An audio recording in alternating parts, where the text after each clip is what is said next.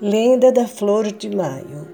Dizem que na pequena cidade de Água Azul, situada num lindo vale florido cercado de montanhas, três jovens amigos se apaixonaram pela mesma donzela, cativante pela beleza serena a emoldurar seu rosto. Seu nome era Tamires.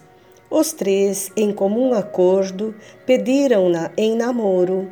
Ela, por sua vez, apesar de desejar escolher apenas um, simpatizava-se com os três e pensava: eles são lindos e amáveis, mas qual deles não terá nenhum vício e poderá ser um bom noivo para mim?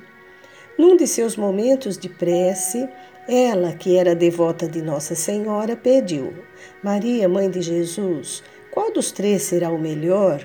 Peço-te uma graça, aquele que for ideal, que me presenteie com uma flor de maio. Passados alguns dias, um deles, o de nome Francesco, esperou Tamires no portão de sua casa com um vaso de flores de maio. Várias flores estavam abertas.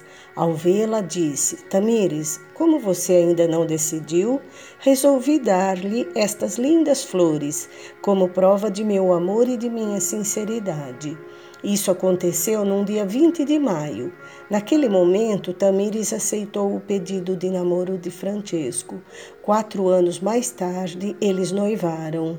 Um ano após, eles casaram, exatamente num dia 20 de maio. Todos os habitantes da pequena Água Azul ficaram sabendo dessa linda história e elegeram a famosa Flor de Maio como a flor das noivas. Uma florista da cidade conseguiu, com seu talento, confeccionar lindos buquês de flores de maio, para que a história de amor não fosse esquecida.